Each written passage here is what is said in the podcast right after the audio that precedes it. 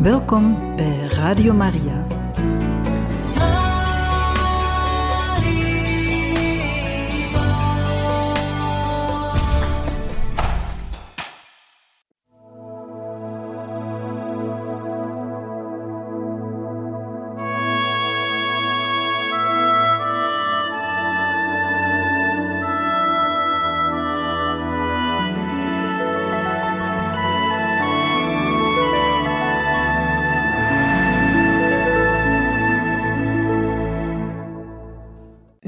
Luisteraars van Radio Maria, in dit programma Heilige Getuigen gaan we verder met de lezing van het boek over Johannes van het Kruis, met de titel Geboren uit Gods adem en geschreven door Crisogono de Jesus.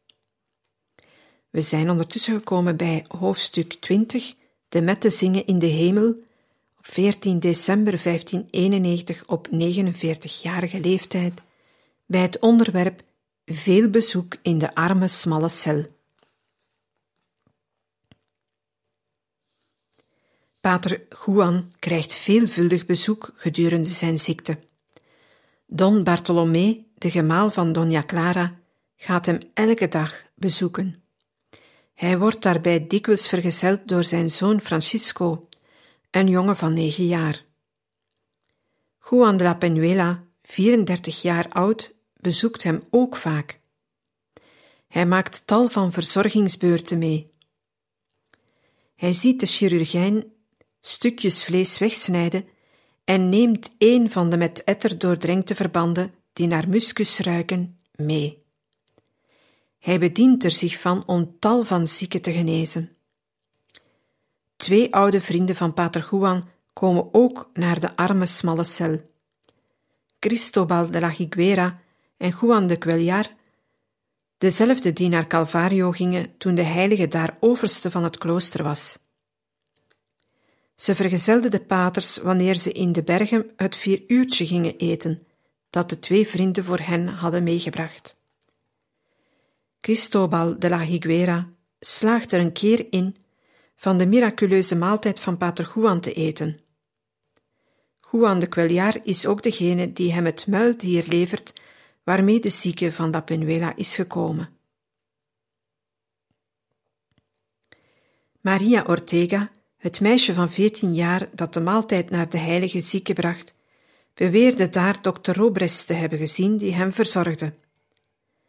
Het was niet dokter Robres, maar Villarreal, de dokter-chirurgijn, die hem regelmatig verzorgde.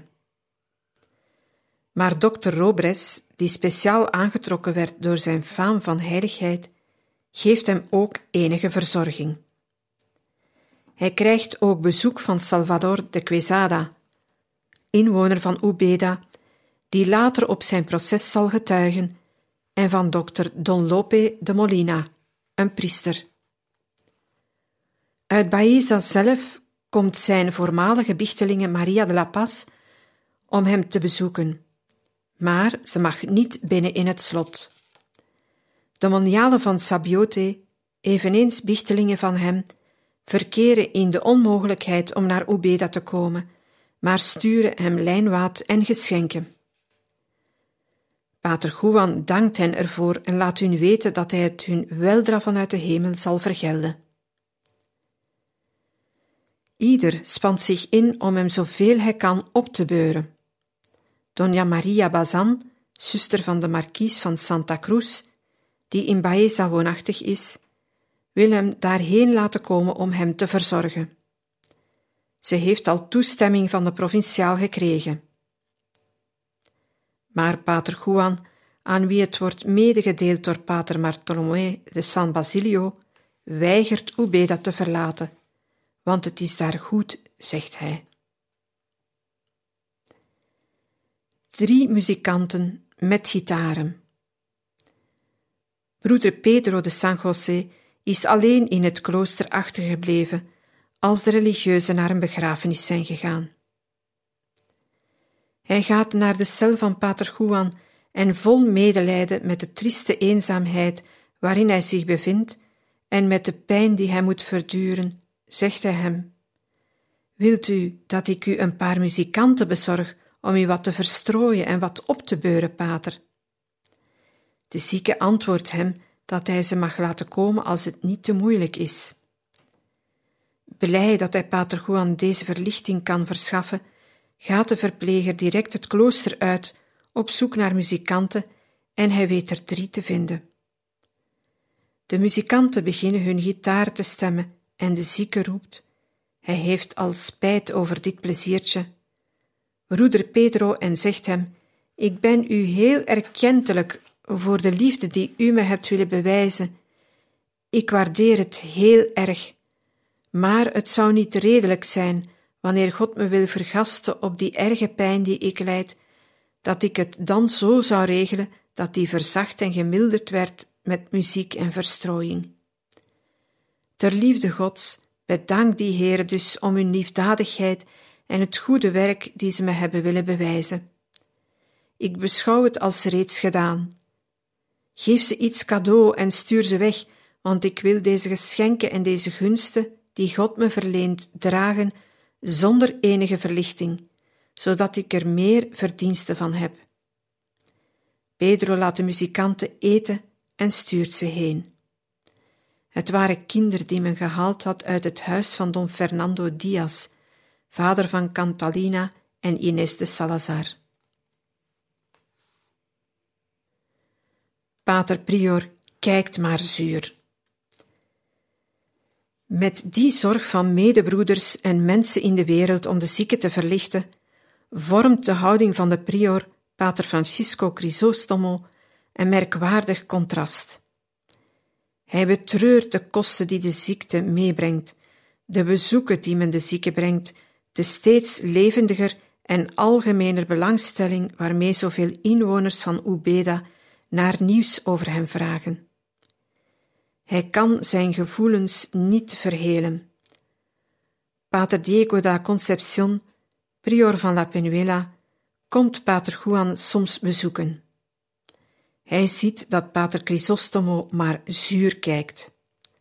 Hij merkt dat de prior het betreurt dat Pater Juan in zijn klooster is, dat hij zich beklaagt over wat de zieke eet en dat hij hem zelfs niet het noodzakelijke verschaft, terwijl hij hem juist zoveel te danken heeft wegens de aandacht die Pater Juan vroeger voor hem gehad heeft. Hij verwijt het hem en maant hem aan niet te betreuren wat hij uitgeeft voor de zieke, en zegt hem ook nog dat hij zijn wenkbrauwen niet zou moeten fronsen. Stuurt de familie van Don Bartolomé hem niet elke dag het middagmaal? En als dat niet genoeg is, zal hij het zelf wel sturen uit zijn klooster La Penuela. Wat hij ook doet. Terug in La Penuela stuurt hij vier fanegas tarwe voor de religieuze en zes kippen voor de zieke. Maar de materiële armoede is slechts een voorwendsel voor de prior. Hij voelt echt een animositeit tegen Pater Juan. Broeder Bernardo de la Virgen, een van hen die het vaakst bij hem zijn als verpleger, heeft waargenomen dat Pater Chrysostomo de zieke dwarsboomt in al wat hij maar kan. Hij verbiedt dat de religieuze hem bezoeken zonder zijn uitdrukkelijke toestemming. Wanneer hij in zijn cel komt, zegt hij hem woorden die hem pijn doen. Als om zich te wreken, brengt hij hem zelfs onaangename dingen in herinnering. Bernardo zegt dat het ongelooflijk was wat zich daar afspeelde. Hij verbiedt zelfs dat men het verband laat wassen.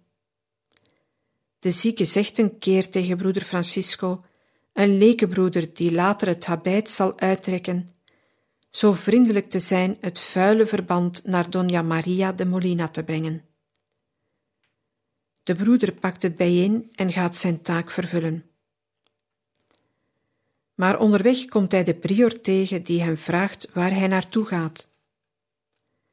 Broeder Francisco zegt hem dat hij het verband wegbrengt.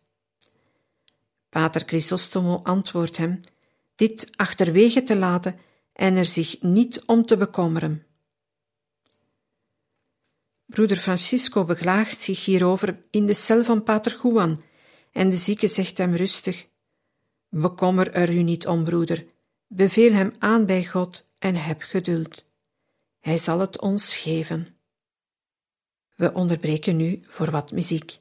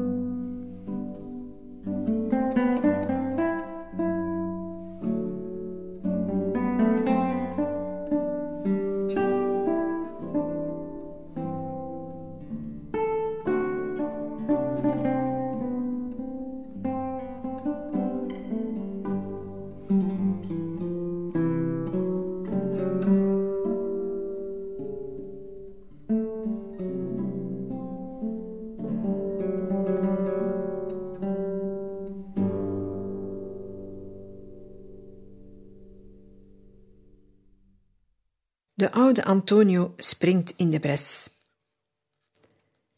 Daar de prior de zieke het nodige niet geeft, gaan de religieuzen op zoek naar voedsel en geneesmiddelen de straat op. Onder hen ook pater Alonso de la Madre de Dios. Pater Juan is daar niet onkundig van. Vaak beklagen de religieuzen zich in zijn aanwezigheid dat ze hem niet kunnen geven wat hij nodig heeft omdat pater Chrysostomo zegt dat het klooster arm is. Gezegend zij God, zegt de zieke zachtjes, want er komt een tijd dat dit klooster wel zal hebben wat het nodig heeft. Hij vindt altijd een excuus voor de overste en niemand hoort hem ooit een klacht tegen hem uiten. Maar er is iemand die protesteert dat is uitgerekend een lekenbroeder, zijn verpleger Bernardo de la Virgen, die in dezelfde cel slaapt om hem gezelschap te houden en zich om hem te bekommeren. Pater Juan bedankt hem onophoudelijk voor al wat hij voor hem doet en vraagt hem vergeving voor de last die hij hem bezorgt. Pater Prior die kwaad is als hij broeder Bernardo zich zo liefdevol om de zieke ziet bekommeren, neemt hem als formeel voorschrift de verplegerstaak af. Verontwaardigd neemt het broedertje dit niet.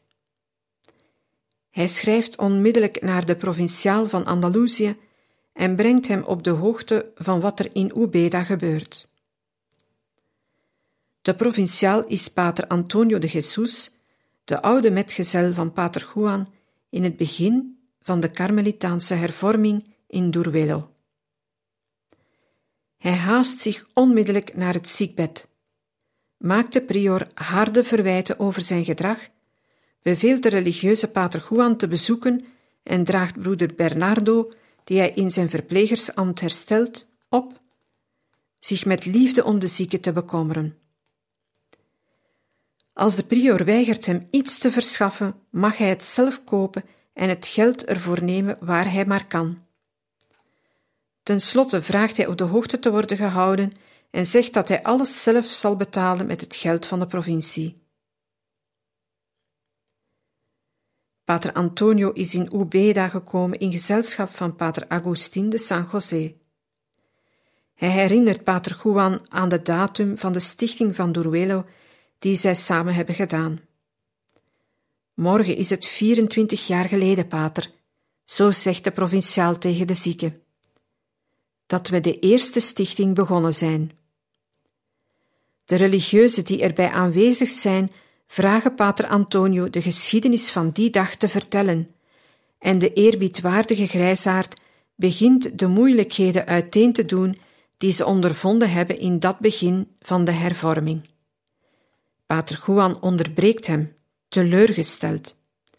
Is dat het woord dat u me gegeven hebt, pater, dat we er heel ons leven niet over zouden spreken en niemand er iets over zou weten? En de provinciaal onderbreekt zijn verhaal. Maar de religieuzen blijven vragen stellen, en tijdens het gesprek ontsnappen pater Antonio nog meer bijzonderheden over wat er toen gebeurd is. Pater Juan zegt, zichzelf beklagend, hij zal het hun beetje bij beetje vertellen. Hij kan niet meer genezen. Het lichaam van de zieke gaat in één beeld van pijn over. Het zijn niet alleen de benen meer die met wonden overdekt zijn. De kwaal heeft de rug bereikt, waar een nieuw gezwel brede en diepe wonden heeft geopend. De zieke heeft er niets van gezegd. Maar op een dag neemt pater Bartolomé de San Basilio hem in de armen om hem op een matras op de grond te leggen, terwijl men het bed wat opmaakt. Wanneer pater Basilio hem weer wil oppakken om hem terug op bed te leggen, vraagt pater Juan hem dit te laten en zegt hem dat hij het alleen wil doen. En dat doet hij ook. Zich optrekkend raakt hij beetje bij beetje op bed. Pater Basilio beklaagt zich bij hem dat hij zich niet door hem heeft laten optillen. Pas dan ontdekt men het motief daarvoor. Het is om de pijn te vermijden, zegt de zieke, die men hem doet wanneer men hem bij de rug pakt. Men onderzoekt hem en ziet dan dat hij op de rug een groot ettergezwel heeft, groter dan een vuist, en waaruit men de volgende dag veel etter laat lopen. Pater Basilio begrijpt dan hoeveel pijn men hem moet doen door hem van het bed te nemen. En de zieke had geen klacht geuit. Hij kan niet meer genezen. De wonde en zijn zwakheid beletten hem zelfs van houding te veranderen. Om hem wat verlichting te geven, bevestigt men aan het plafond een koord dat boven het bed hangt. Door zich aan dat koord op te trekken, kan hij zich een beetje bewegen. Hij kan nauwelijks meer spreken. Hij herhaalt alleen van tijd tot tijd schietgebedjes of een Bijbelvers. Pater Bartolomé de San Basilio hoort hem zeggen, alsof hij zich verkneukelde in de pijn die hem verteert. Hec requies mea in seculum seculi. Hier is mijn rustplaats voor eeuwig. Meer geduld, meer liefde en meer lijden, zegt hij andere keren. Cristobal de la Higuera, zijn vriend, hoort hem zeggen als men stukken vlees bij hem afsnijdt en de wonden uitbrandt, dat hij de martelaar hun kwellingen benijdt. Hij haakt zelfs naar het martelaarschap, alsof wat hij verduurde nog niet genoeg was. Pater Sebastian de San Hilarion bericht dat Pater Juan, toen hij hem daags voor zijn dood bezocht, zinspeelde op zijn ziektetoestand die hij vergeleek met die van de heilige man Job door de tekst aan te halen. Qui testa sanium radebat, sedens in sterculinio. Job krabde de kwaadaardige zweren af met een scherf, gezeten in as en vuil. Maar hij voegde eraan toe dat Job in verlatenheid en verachting had geleden, terwijl voor hem alles geriefelijkheid en belangstelling was. Want tenslotte reinigde de heilige man Job zich met een stuk steen, maar mij brengt men zacht linnen. We onderbreken nu voor wat muziek.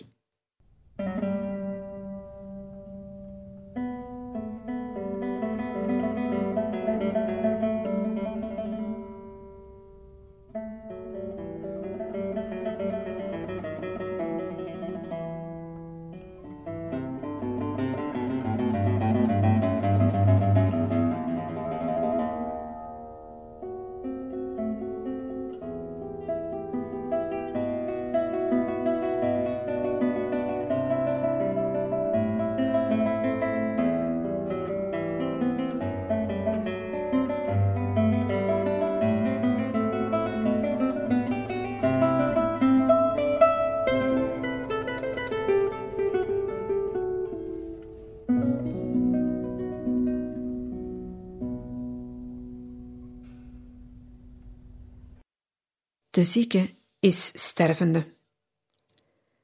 Vanaf 6 december vraagt hij herhaaldelijk wat voor dag het is.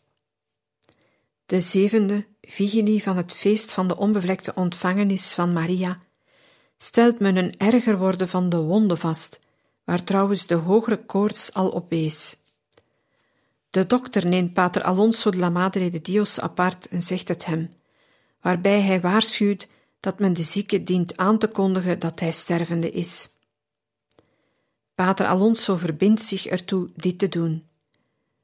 Maar hij vraagt dokter Villarreal in de cel van de zieke te komen om het in zijn aanwezigheid te doen. Wanneer ze beide voor het bed van de zieke staan, zegt Pater Alonso. Pater Juan, meneer de licentiaat zegt dat u eerwaarde gaat sterven. Beveel u aan bij God. Sterf ik? antwoordt Pater Juan. De handen op de borst vouwend zegt hij met een gelaat vol vreugde: Letatus sum in his que dicta sunt mihi, in domum domini ibimus. Hoe blij was ik toen men mij riep: Wij trekken naar Gods huis. Woensdag de elfde vraagt hij de heilige teerspijze, die hij met veel vuur ontvangt. Onder de aanwezigen daarbij is ook pater Fernando, de subprior. Ik ga weg van deze wereld, zegt pater Juan tegen broeder Diego, die niet van zijn bed wijkt. Bewoog knielt deze laatste neer en vraagt hem de zegen. Pater Juan wil zich daarvoor verontschuldigen, maar de broeder pakt zijn hand, kust die wenend en noopt hem wel hem te zegenen. Betreurt u het dat ik sterf, broeder Diego? Hij zegt ja, maar dat hij zich onderwerpt aan de wil van God, die hij altijd in vervulling wil zien gaan. De zieke bedankt hem voor dat antwoord en geeft hem de raad die gesteldheid in alles te bewaren. Pater Juan heeft tot op dat moment een map met brieven onder zijn kussen bewaard. Het zijn de laatste die hij ontvangen heeft. Haast allemaal over het lastelijk proces dat men hem aangedaan heeft. Daar bevinden zich beslist ook de brieven bij die hem geschreven werden door Pater Juan de Santa Ana en Pater Juan Evangelista, zijn geliefdste leerlingen, om hem in te lichten over de laster waarmee men hem beschuldigt en die even dodelijk zijn voor zijn reputatie als de wonden voor zijn vlees. Pater Juan wil die brieven laten verdwijnen. De twaalfde roept hij Pater Bartolomé de San Basilio, die hij om vuur vraagt, waarna hij de brieven voor zijn ogen met adres en al verbrandt. De provinciaal komt veelvuldig naar het bed van de zieke. Om hem op te beuren, zegt hij hem: Houd goede moed, Pater Juan.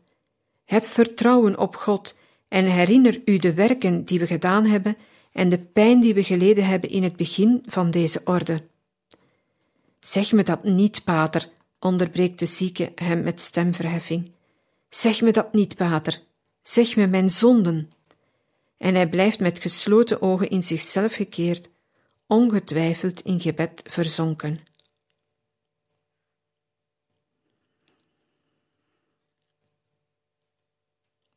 13 december. Ik heb niets om in begraven te worden. De dertiende voelt Pater Juan bij momenten dat hij heen gaat en hij vraagt Diego de prior te roepen.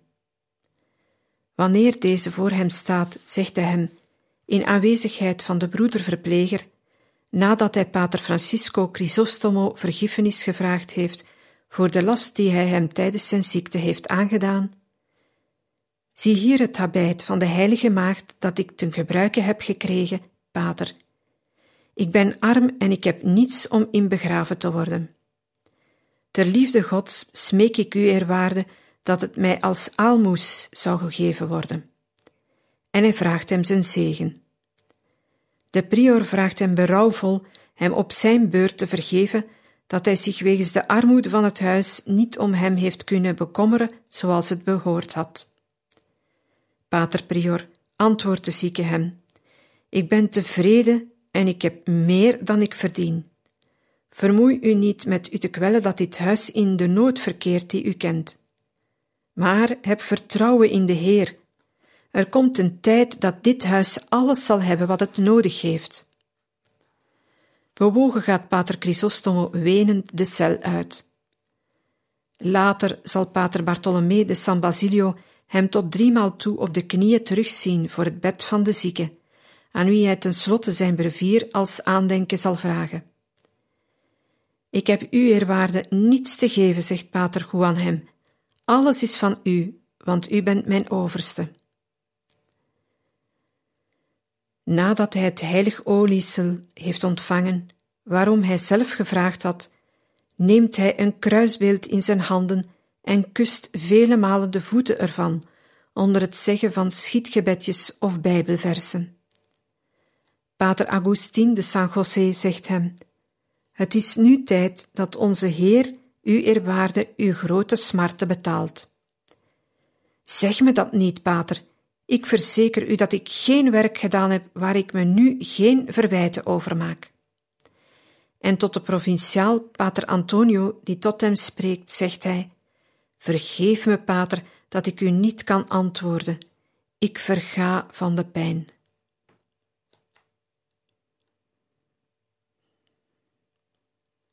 Nu nadert het uur. Vanaf tien uur s'avonds vraagt hij broeder Pedro met aandrang hoe laat het is. Wanneer deze hem zegt dat het tien uur is, vraagt hij de kloosterlingen te gaan rusten. Hij zal hen waarschuwen wanneer het zover is.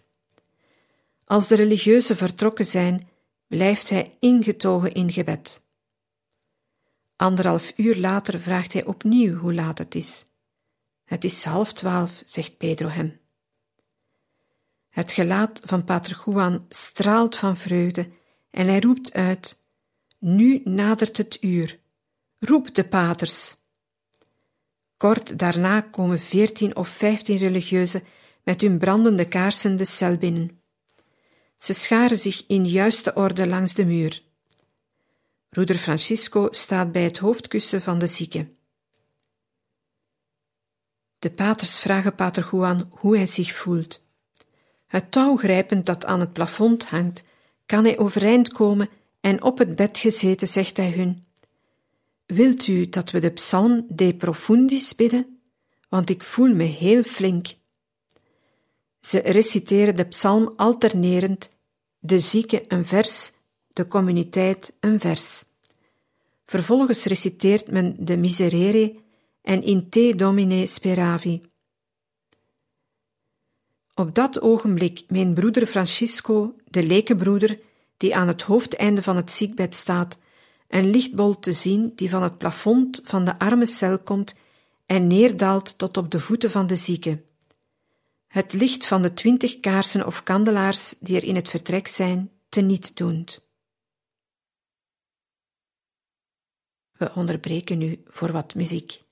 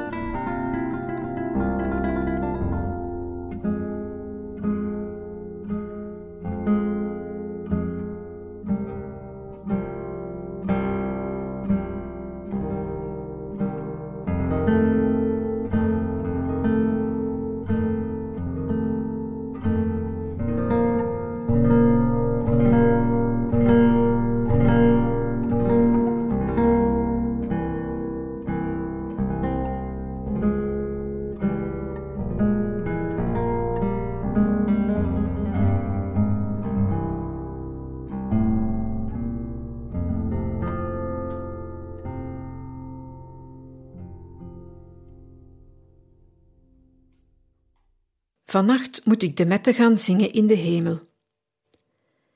Na het reciteren van de psalmen voelt Pater Juan zich moe en gaat weer liggen. Enkele ogenblikken rust die de zieke in gebed doorbrengt.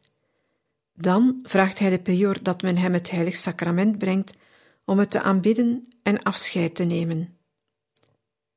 Wanneer hij het voor zich heeft, put hij zich uit in schietgebeden, die de religieuze ontroeren en wanneer men het terugbrengt, roept hij uit: Nu zal ik u met menselijke ogen niet meer terugzien, Heer. Hoe laat is het? vraagt hij opnieuw. Men zegt hem dat het nog geen middernacht is. Op dat uur zal ik staande voor de Heer de mette zingen. Pater Alonso de la Madre de Dios en andere religieuzen worden bang en beginnen een beetje in de war in het brevier of het manuale te bladeren, op zoek naar de gebeden der stervenden. De zieke merkt het en zegt hun rustig: Laat dat ter liefde Gods achterwege en houd u rustig. En hij spoort de communiteit aan altijd de regel te onderhouden en te gehoorzamen aan de overste. Pater Alonso brengt hem in herinnering dat het vrijdag is en dat hij, als hij vannacht sterft, voordat de zaterdag begint, de Sabbatijnse aflaat van het scapelier van de berg Karmel zal verdienen dat de heilige maagd hem onmiddellijk uit het vagevuur zal halen. Pater Juan glimlacht. Had hij net niet gezegd dat hij om middernacht de mette gaat zingen in de hemel? De prior begint de gebeden van de stervende te bidden. Spreek me over het hooglied, de rest is niet nodig, smeekt hij vol goedheid. En wanneer men hem de verzen van het hooglied voorleest, geeft hij als in droom het commentaar: Och, wat een kostbare parels. In de cel van de zieke zijn Pater Antonio de Jesus, provinciaal, de prior en de kloosterlingen van het convent. Onder hen Pater Francisco de Jesus el Indigno, Pater Fernando subprior, Bernardo de la Madre de Dios, de paters Alonso, Bartolomé de San Basilio, Antonio de San Cristobal. Bovendien pater Agustin de San José, die met de provinciaal is meegekomen, en pater Cristobal de Jesus, prior van Calvario. Er zijn bepaalde ogenblikken ook enkele mensen uit de wereld, zijn vrienden. Cristobal de la Higuera, Diego Navarro en Juan de Cuellar. Maar de zieke zegt hun: Vaarwel, Ga terug naar huis. Het is tijd om het klooster te sluiten. Vannacht moet ik de mette gaan zingen in de hemel. Ze vertrekken. Alleen Don Fernando Diaz is gebleven, vader van Catalina en Ines, de meisjes die het verband hebben gewassen. Om middernacht slaat de klok van de Salvatorskerk. Broeder Francisco gaat de cel van de zieke uit om te luiden voor de mette. Wat wordt er geluid? vraagt pater Juan, als hij de eerste slagen van de klok hoort. Wanneer men hem zegt dat het voor de mette is, roept hij, alsof men hem het signaal van vertrek had gegeven, vol vreugde uit: Eer aan God, ik zing ze in de hemel. Hij drukt de lippen tegen het kruisbeeld dat hij in de handen houdt zegt rustig, in manus tuas domine, commendo spiritum meum. In uw handen, Heer, beveel ik mijn geest. En hij geeft de geest.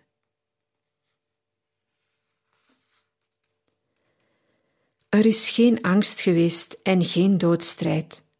Het gelaat dat daarvoor gebruind was, blijft blank, doorschijnend en lichtend, en het met wonden overdekte lichaam begint een geur van rozen te verspreiden. Het is 14 december 1591. Hoofdstuk 21 Portret van de heilige Johannes van het Kruis. Het beste portret. Hij was middelmatig van gestalte, zijn gelaat was ernstig en dwong eerbied af. Het was enigszins gebruind en goed van proportie. Zijn manier van doen en spreken was kalm, zeer geestelijk en verrijkend voor degenen die naar hem luisterden en met hem spraken. Het contact met hem was zo uniek en vruchtbaar dat degenen die met hem omgingen, mannen en vrouwen, vergeestelijk bij hem vandaan gingen, vroom en ingenomen voor de deugd. Hij was vertrouwd met het gebed en de omgang met God en had er een hoge dunk van. Als men met twijfels omtrent deze punten bij hem kwam, gaf hij antwoorden die van grote wijsheid getuigen. Wie hem raadpleegde, liet hij uiterst voldaan en zeer verrijkt heengaan. Hij hield van ingekeerdheid, sprak weinig en lachte niet vaak, en dan nog zeer beheerst. Als hij in zijn hoedanigheid van overste, hetgeen hij verschillende keren was, een berisping gaf, deed hij dit met milde strengheid. Hij vermaande in broederlijke liefde. Alles deed hij met bewonderenswaardige sereniteit en ernst. Aldus schetst pater Eliseo de los Martires het portret van pater Johannes van het Kruis. Hij begint zijn relaas met de volgende woorden. Ik heb pater Johannes van het Kruis gekend. Vaak en bij verschillende gelegenheden ben ik met hem omgegaan en heb ik met hem gesproken. Het is het beste portret van de heilige Juan de la Cruz dat we hebben. Het geeft een direct aansprekend beeld van zijn fysionomie en zijn karakter dat we in tal van verhalen bevestigd zullen zien door hen die hem gekend hebben en die met hem te maken hebben gehad. Een zeer dichte benadering van zijn uiterlijk. Een onbetwistbaar gelijkend portret van Juans uiterlijk is er niet. De onzekerheid over de plaats waar het portret zich bevindt, dat een schilder in Granada van hem maakte, kwam reeds ter sprake. Wij hebben echter voldoende gegevens om een zeer dichte benadering van zijn uiterlijk te reconstrueren. Een groep primitieve portretten die heel sterk op elkaar lijken, wettigt de gedachte dat ze een gemeenschappelijk model hadden, zelfs als we in het slechtste geval veronderstellen dat geen enkel ervan het oorspronkelijke portret zou zijn. Twee ervan zijn er in Granada, twee in Ubeda en twee in Segovia. Wegens een identiek samenvallen van de gelaatstrekken dienen hier nog aan toegevoegd te worden een schilderij dat bewaard wordt bij de ongeschoeide karmelitessen van San Lucar de Barameda, en een paar primitieve pentekeningen waarbij hij geknield voor Maria en het kind Jezus afgebeeld staat.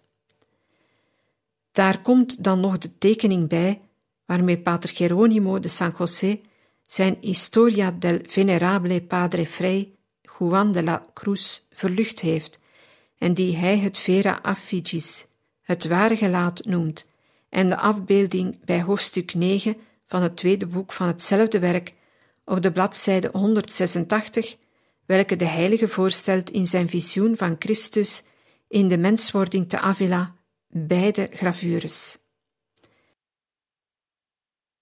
Verder een olieverfschilderij dat bij de karmelieten van Valladolid wordt bewaard en een ander waarop de heilige afgebeeld staat met een groep personen van de orde, te vinden bij de paters Karmelieten in Cordoba. Zonder dan nog de talrijke gravures te noemen die men in het voorwerk van de eerste edities van de werken van de heilige aantreft. Hoewel met lichte varianten, geven al deze portretten meer of minder gelukkig dezelfde trekken weer. Ovaal gezicht, breed voorhoofd, uitlopend op eerbied afdwingende kale inhammen, neus met een licht adelaarsprofiel, zachte blik, gebogen wenkbrauwen, weinig vlezig. Beste luisteraars, we zijn voor vandaag weer aan het einde gekomen van deze lezing uit het boek over Johannes van het Kruis en gaan we volgende keer verder met hoofdstuk 21, Portret van de heilige Johannes van het Kruis bij het onderwerp een zeer dichte benadering van zijn uiterlijk. Bedankt voor het luisteren, nog een fijne avond en tot volgende keer.